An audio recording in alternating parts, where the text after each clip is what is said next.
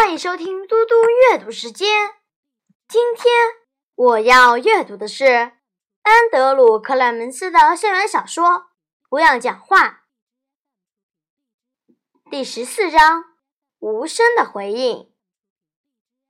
星期二下午，在学童回家的校车比平日冷清了许多，尤其是车上以五年级学生居多的那一辆。不过，这些坐校车的五年级学生倒是没人觉得这段车程有任何困难。当身边少掉学校那些大人，要保持沉默就简单的多了。有些人与朋友坐在一块儿传纸条，有些人拿出书来看，也有些人利用这段时间写写功课。大多数的五年级学生都只是静静地坐在位子上观看、聆听。还有思考。对于像林夕这些留在学校练习足球、曲棍球或长跑的人来说，课后活动也跟今天的课很像，因为教练都是学校的老师，而能回答老师的问题还是以三个字为上限。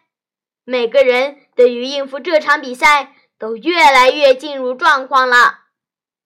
像林夕便能轻松应付练足球的这段时间，他不像往常喊着要人家给他球，他只是今天靠招招手、点点头就能表达一切。如果要指挥队友防守某个区域或发动进攻，只要用手比比方向就好。林夕的足球踢得很好，他的沟通大多用脚就能做到。至于像戴维这些下课后直接回家的孩子，不讲话的难度就比较高，甚至高出很多。因为所有爸妈都不喜欢孩子在问话时不回答。戴维，戴维已经回家五分钟了。当他听到妈妈从前门进来叫他时，他正在楼上，而且是在厕所里。妈妈又叫道：“戴维，说话呀！”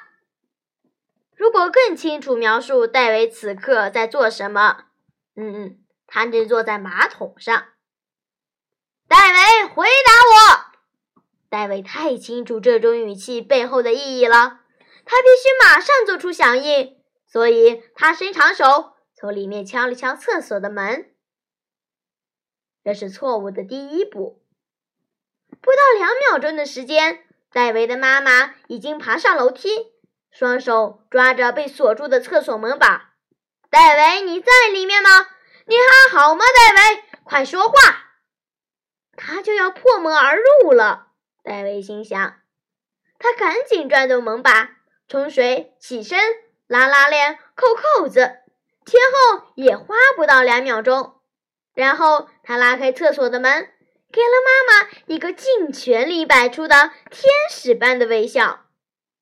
帕克太太松了口气，弯身给儿子一个紧紧的拥抱，紧到就算戴维想说话也吐不出半个字。幸好他也不想。但他一放开戴维，便双眼直视着他，问道：“你刚刚没听到我在叫你吗？”或许戴维就是摇摇头，撒个沉默的小谎会简单一些。但他却又给了妈妈一个微笑。外加耸耸肩膀，摊开双手，接着他指了指自己的嘴巴。妈妈的眉头皱得更紧了。“你的喉咙？你喉咙痛是吗？”戴维摇摇头。“可是你没办法讲话，哪里不舒服吗？要不要我打电话到欧哈拉医生那里问一下？我现在就可以载你去。”戴维再次摇摇头。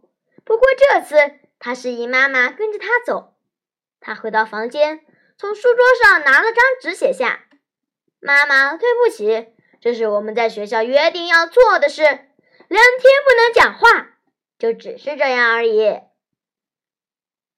妈妈看着纸张说：“不能讲话。”又说：“别开玩笑了，每个人都需要讲话的。”戴维耸着肩膀微笑。接着写下，不见得总是需要。妈妈微微抬起下巴看着他，慢慢的点头说：“哦，你的意思是，我总是在讲话，对吗？”戴维再一次耸着肩膀微笑。我也是可以像任何人一样沉默不出声啊！妈妈再加上一句：“只要我想做，我也能做得到。”唐万生捡起一件衣服，把它塞到戴维手里后说：“好吧，把这些脏衣服都收一收，然后拿到楼下去。你自己去转洗衣机，只能丢深色衣服下去一起洗，知道了吗？”戴维挤出一张鬼脸。妈妈又说：“先生，不要再回答我这种无理的话。”凯尔在上空手道的课，他做了一个前踢，却没有半声呐喊。哈德森教练先对他鞠躬，才说：“凯尔先生，出脚的时候要记得喊‘嘿呀’。现在重来一次。”凯尔重复了前踢的动作，表情和嘴巴也都跟着动了，但还是没有声音。哈德森教练的脸开始变红，他像每次不高兴时就那样跨着大步走向凯尔。不过，他仍旧试图保持平静与礼貌，因为这是空手道的精神。他鞠了个躬，说：“凯尔先生，你听得见我讲话吗？”宾爱丽丝走上练习垫，她是四年级的学生。她对哈德森教练鞠躬。当教练回礼时，她说：“哈德森先生，今天五年级的学生都不讲话，每个人都一样。”哈德森先生敬完礼之后，露出了非常有智慧的思考表情。他在想：如果《功夫小子》电影里的教练碰到这种情况，他会怎么说呢？他沉默了好一会儿，才说：“嗯，我懂，我懂。沉默，沉默是金。”他再一次向凯尔先生鞠躬，凯尔先生也回礼。凯尔再做了一次前踢，安安静静。艾伦在老师面前吹奏第一段长笛曲子，出现了一个问题。雷诺斯老师说：“好，这边是四四拍。”他手持铅笔，指着一个四分休止符，在这个休止符应该要停几拍？艾伦在谱架上轻拍一下。老师说：“对。”丹尼用嘴回答：“一拍。”接着，雷诺斯老师指出另一个全休止符，问道：“那么？”这个地方要停几拍？艾伦拍了四下。亲爱的，请说四拍。艾伦保持微笑，依旧在谱架上拍了四下，然后才指着嘴巴，轻轻摇摇头。什么？雷诺斯老师问。艾伦再一次指着嘴巴，轻轻摇头。你的嘴唇，你的嘴唇有问题吗？雷诺斯老师紧接着说：“亲爱的孩子，有事就讲出来。”艾伦笑着摇摇头，然后将长笛放到嘴前，把曲子从头到尾吹奏了一遍。这一遍，所有的休止符都停得恰到好处。雷诺斯老师点点头，也微笑了。他把谱子翻到下一页，在艾伦吹奏之前。先指出每一个休止符，艾伦也拍出每个相对应的拍子。老师满意的点点头，艾伦便开始吹奏。当艾伦吹完，雷诺斯老师的笑容再次出现。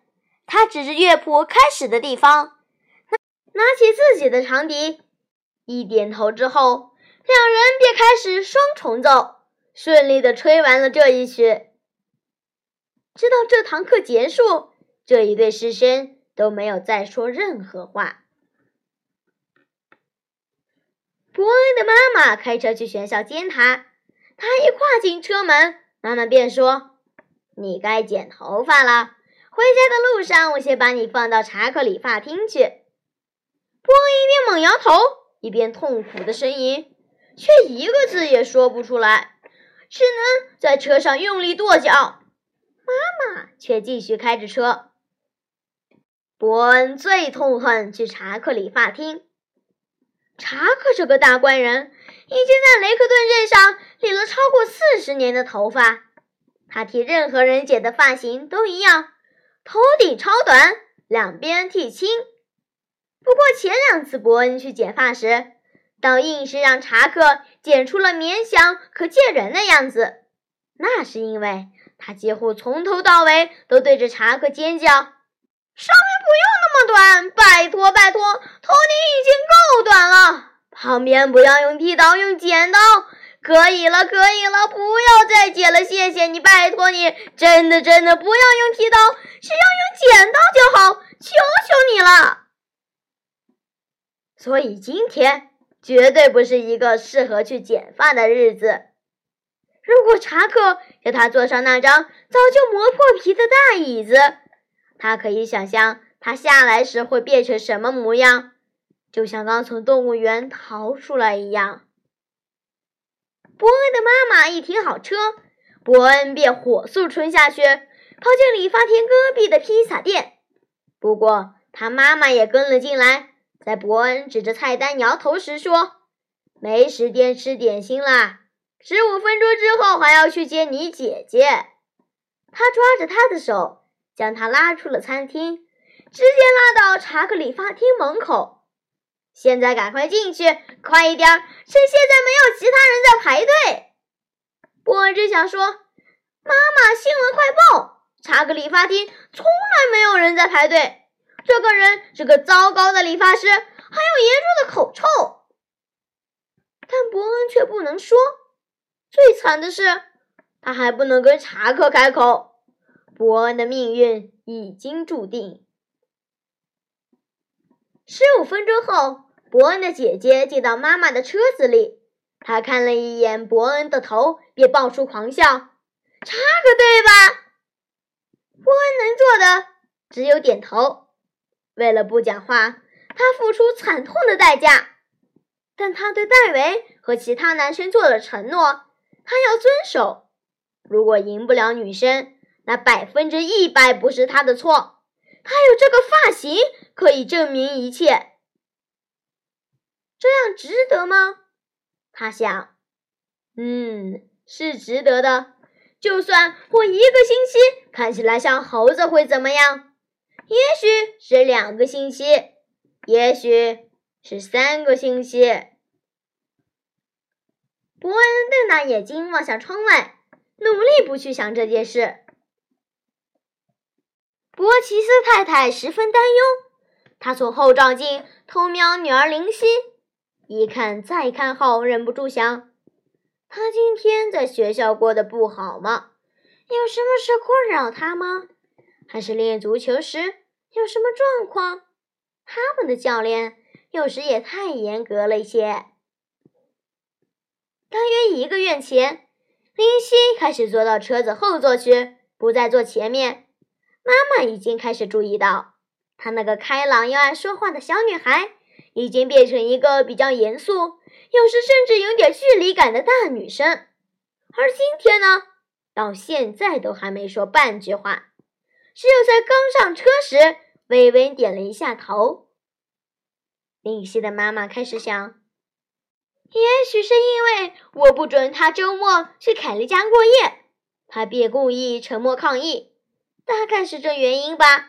孩子们有时就是这么容易不开心。天知道，我以前也是如此。事实上，林夕完全没有不开心的感觉。他只是在思考，更精确的说，他在思考“思考”这个东西。一整个下午不讲话，让他了解到一件事：这么多年来，他都让他的思考大声说出来。他想，我只是把脑子里不管是什么样的东西，通通脱口而出，对着姐姐，对着妈妈，在学校里也这样吗？我就是说了再说，说了再说，然后晚上又继续打电话。天呀，真是不可思议！林夕不得不承认，戴维那个关于他脑袋会胀到爆炸的说法，或许有点道理，因为那正是他一开始的感觉。他觉得好像是一个长久以来滔滔不绝、流着水的宽大水龙头，突然间被关了起来，他全部的想法也被封锁住了。但还不到放学时间，林夕便已经开始喜欢这个转变。后来，在整场足球练习中，他感觉自己仿佛是独自一人，只有他和他的声音存在。他感觉到。自己好像在说：“嘿，我是林夕，记得吗？我存在，我就在这里。”思考，沉默，这真是不一样，而且感觉真好。当车子转进家门前那条路，就快要到家时，他抬头一望，看见后照镜里妈妈的眼睛，立刻看出她眼里的担忧，所以。他对妈妈招一招手，还露出甜美的微笑。妈妈也回送他一个笑容。整个雷克顿镇上的五年级孩子都在找出不讲话的办法。星期二下午，他们有没有失误呢？有的，但很少。每一个五年级的男生女生都尽一切努力去做到不讲话的境界。随着时间进展。到了晚餐时间、家庭时间、功课时间和睡觉时间，大家又有了其他问题要面对。祖母打电话来问好，弟弟的作业需要帮忙，全家去逛街买鞋，等等各种状况都得讲话。这一个星期二的晚上，每个人都拥有了许多不平凡的经历，每个人都必须充满创意，紧绷神经。